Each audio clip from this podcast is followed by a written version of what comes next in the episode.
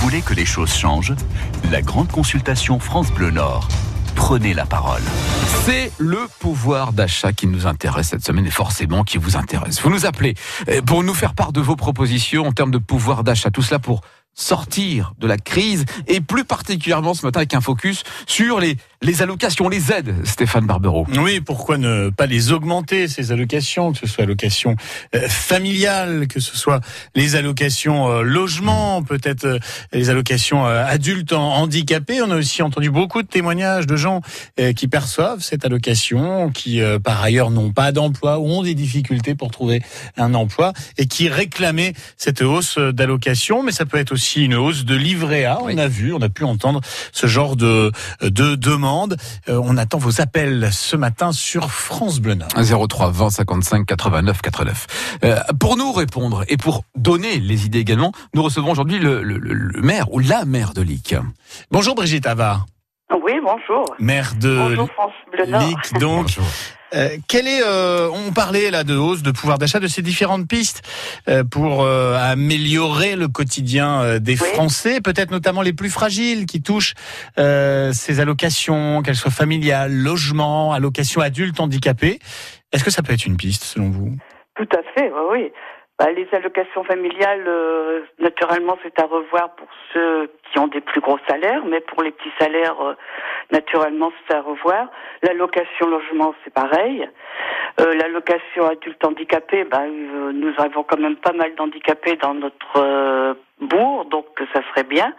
Et surtout, la petite retraite des agriculteurs. Vous parliez alors notamment pour les allocations familiales, peut-être du coup les supprimer pour les plus hauts revenus, c'est ce que j'ai cru comprendre. C'est quoi? Ça pourrait permettre par exemple cette mesure-là, à l'inverse du coup, en contrepartie d'augmenter les allocations de ceux qui gagnent moins chaque mois? Oui, c'est ça, ou ceux qui ont des petits salaires, ou pour les enfants. Après, ce qui serait peut-être bon de revoir, c'est la prime, ça change peut-être, c'est la prime pour les écoles. Pour la rentrée scolaire, ça serait peut-être bien de faire avec des bons d'achat, surveiller plutôt que donner une grosse somme d'un seul coup, parce que bien souvent l'argent sert à autre chose qu'acheter les affaires d'école pour les gamins. Et là, vous soulevez aussi un point qu'on retrouve sur le site du Grand Débat, le site internet, où chacun peut y aller de sa contribution. Alors, on doit en être à peu près autour du million au total de contributions. Et c'est vrai que très haut dans les propositions des Français, il y a ces contreparties qui sont demandées quand on bénéficie d'une allocation. Là, vous la souleviez à l'instant, grosso modo, pour la rentrée scolaire. De le faire sous bon d'achat, c'est-à-dire ne pas détourner l'argent pour d'autres utilités. Oui. 03 20 55 89 89. Vous aussi, vous avez des propositions à nous faire sur ces fameuses allocations. On parlait de l'allocation familiale. Vous dites oui, il faut les supprimer pour les plus hauts revenus. Vous êtes d'accord avec cette proposition? Vous nous appelez, vous dites non, il faut les maintenir. Elles ont baissé il y a quelques années. 03 20 55 89 89. Pour participer à la Grande Consultation France Bleu Nord, 03 20 55 89 89. On évoque donc les allocations en tout genre. Est-ce que vous en bénéficiez? Vous dites ça ne suffit pas. On a beaucoup de mal pour terminer les fins de mois. On aimerait avoir votre avis sur la question, forcément. Et avec nous, pour faire part et pour prendre part à cette grande consultation, il y a Brigitte Avar, la maire de Lic, Stéphane Barbero. Comment ça se déroule, du coup, ce grand débat national dans votre commune, Brigitte Avar, et quel retour vous avez de la part des habitants? Nous avons mis à disposition des citoyens un cahier de doléances, naturellement. Il commence à se remplir. Je sais pas, je peux peut-être vous donner quelques pistes. Allez-y, bien sûr. Alors, c'est souvent ce qui revient, c'est le retour de l'ISF. Mmh. Supprimer les avantages des anciens élus. Mmh. Favoriser l'installation et le maintien des services de proximité. Mmh. La désertification des médecins généralistes ruraux. Mmh. Revoir les minimums des retraites, c'est ce que je vous disais tout à l'heure. Ouais. La mobilité en milieu rural, parce que on n'a pas beaucoup de bus, donc les personnes pour aller sur Calais, par exemple, doivent prendre leur voiture. Bon, il y a beaucoup de jeunes qui n'ont pas justement de voiture. Ensuite, parce que la distance du coup en voiture, c'est combien, Lic, Calais? C'est 25 km. On est juste au milieu de Calais, Boulogne, Saint-Omer. Et vous n'avez aucune autre desserte possible, du coup? Non. Sur Calais, non. Boulogne, on a une ligne. Mmh. Et Saint-Omer, on n'a rien non plus. Mais là, Saint-Omer, c'est plutôt les travailleurs qui vont sur Arc. Ouais. Et en principe, ils font du covoiturage. Et du coup, vous êtes tourné plutôt vers laquelle de ces grandes agglomérations, Alic ? Calais. Plutôt Calais. Hein. Et, oui. Mais bizarrement, il n'y a pas de ligne, il n'y a pas de bus. Ligne. Non, non, non. Parce que bon nombre d'élèves vont sur Calais. Eux ont un bus le matin à 7h, qui rentre le soir à 19h. D'accord. Mais les particuliers ne peuvent pas l'emprunter comme ils veulent. Mmh. Donc ça manque. Et puis ils pourraient desservir en même temps les petits villages aux alentours. Après j'ai une auto-école qui s'inquiète beaucoup suite à la demande du président de la République de faire les permis de conduire à la baisse. Bon, naturellement, ils sont pour faire baisser le coût des permis de conduire, mais ils veulent pas que ça soit au détriment de leur profession. Parce que là, justement, depuis cette annonce, il y a quand même une chute de 60% des inscriptions enregistrées les 2 derniers mois de 2018. D'accord. Donc voilà. Voilà. Ils ne veulent pas qu'il y ait un permis qui se mette en place, un permis qui n'aurait plus la qualité et d'un auto-école professionnelle. Voilà pour vos propositions. Vous êtes sur France Bleu Nord et c'est la Grande Consultation. La Grande Consultation France Bleu Nord. Et puis Frédéric nous accueille de Merville. Bonjour Frédéric. Oui, bonjour. Bonjour. Alors vous, quelle est votre proposition ? Moi, je suis quand même étonné. Le mouvement des Gilets jaunes part du fait qu'il y avait une surtaxe. On parle sur les carburants. Sur les carburants. Ouais.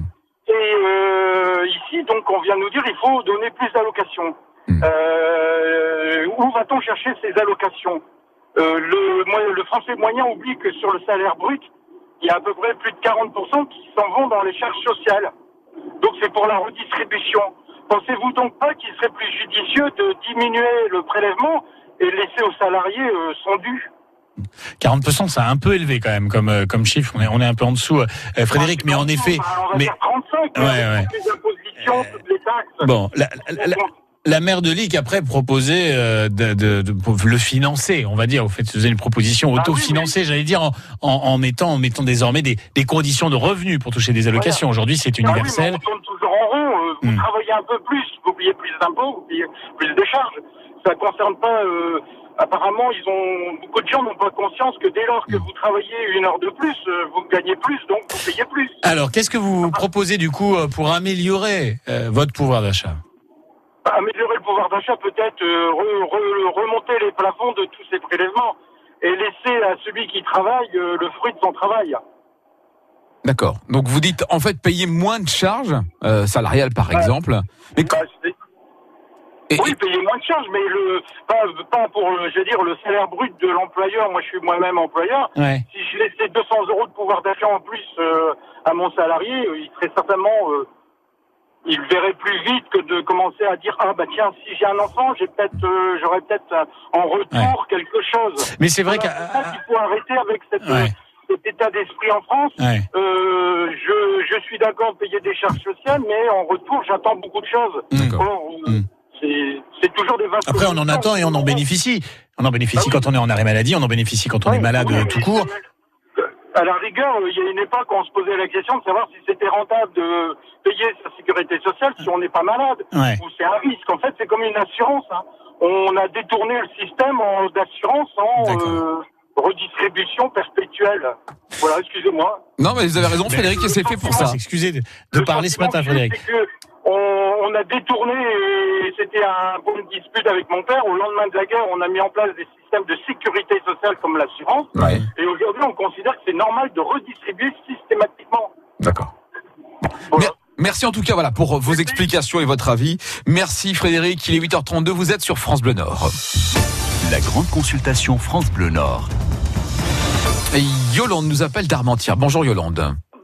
Bonjour. Alors vous voulez parler justement de la fiscalité du pouvoir d'achat et de la suppression des demi-parts sur les déclarations d'impôts, ou plutôt sur les impôts. Hein. Oui, c'est-à-dire, moi je suis veuve depuis 2010 et il y en a plein d'autres dans mon cas. Mmh. Et Monsieur Sarkozy avait supprimé la demi-part fiscale de veuve. Et dans sa campagne, Monsieur Macron disait qu'il allait la rétablir. C'est vrai, c'est pas normal. On a toutes les charges, le chauffage et tout. Et on n'a qu'une part fiscale, c'est-à-dire qu'on paye nos impôts comme un célibataire, alors qu'avant 2009, c'était une part et demie pour une veuve ou un veuf. Donc, j'entends ce grand débat tous les jours à France Bleu, mais je n'entends plus jamais parler de ce rétablissement éventuel sur nos feuilles d'impôt. Oui, ce que vous dites, c'est qu'il faudrait revenir, c'est ça, hein, sur cette décision à l'époque du... sur la demi-part fiscale des veuves. Je suis étonnée, tous les cahiers de doléances, et plus personne n'en parle.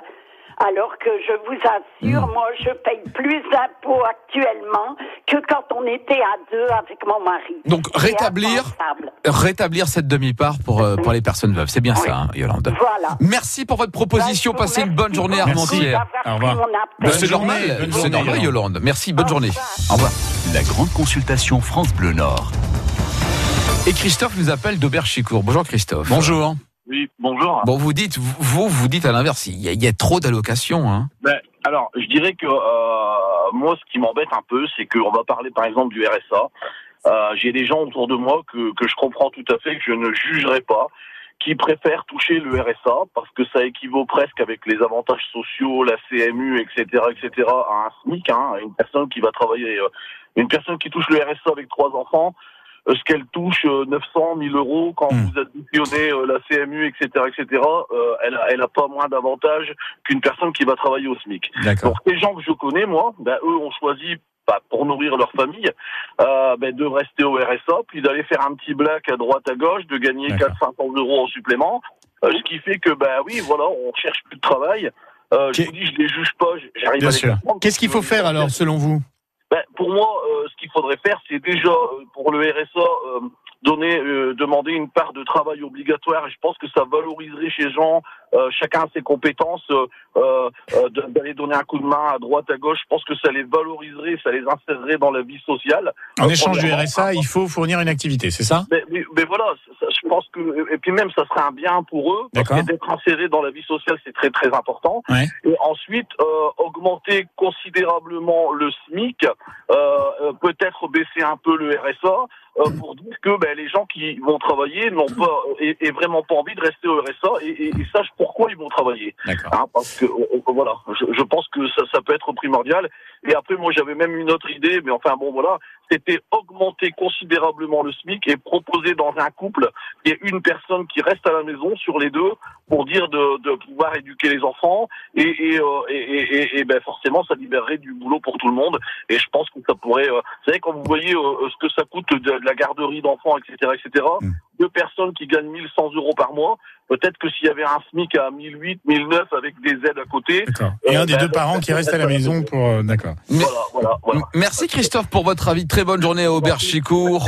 Merci, bonne journée. On va demander l'avis également à Madame le maire. Brigitte Avar, oui, vous avez entendu ces propositions. Est-ce qu'il y en a une qui a retenu un petit peu votre attention peut-être ? Les deux dernières surtout. La dame pour remettre la demi-part aux veuves et aux veuves, ça je suis tout à fait d'accord parce que c'est vrai que du coup les personnes âgées se retrouvent avec des impôts sur le revenu à payer qu'ils n'ont pas toujours les moyens. Mmh. Et le RSA, c'est vrai que c'est bien d'aider les gens, mais il faut aussi leur demander quelque chose en retour. Nous, je vois sur l'IC, là on a mis on a un contrat concept insertion. Bon, c'est des personnes qui étaient au RSA et elles viennent travailler avec cette association. Elles apprennent un tas de choses dans le bâtiment, dans la peinture et ils sont en train de nous rénover des salles et c'est super bien fait alors que les gens n'avaient jamais fait de maçonnerie, ni de peinture, ni... Mais c'est vrai qu'il faudrait leur demander quelque chose en retour. En retour.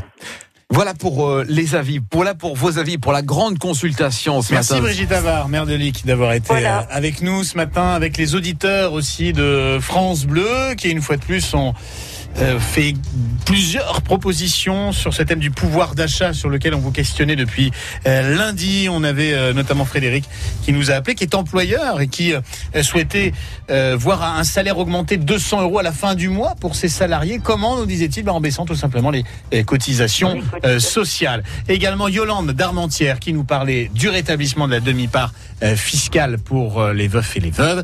Et puis Christophe d'Auberchicourt qui nous parlait du RSA, qui était pour augmenter assez largement le SMIC, baisser en contrepartie le RSA pour plus qu'il y ait ces effets de seuil, comme on les appelle, c'est-à-dire, selon lui en tout cas, un RSA trop élevé qui découragerait certains de reprendre une activité.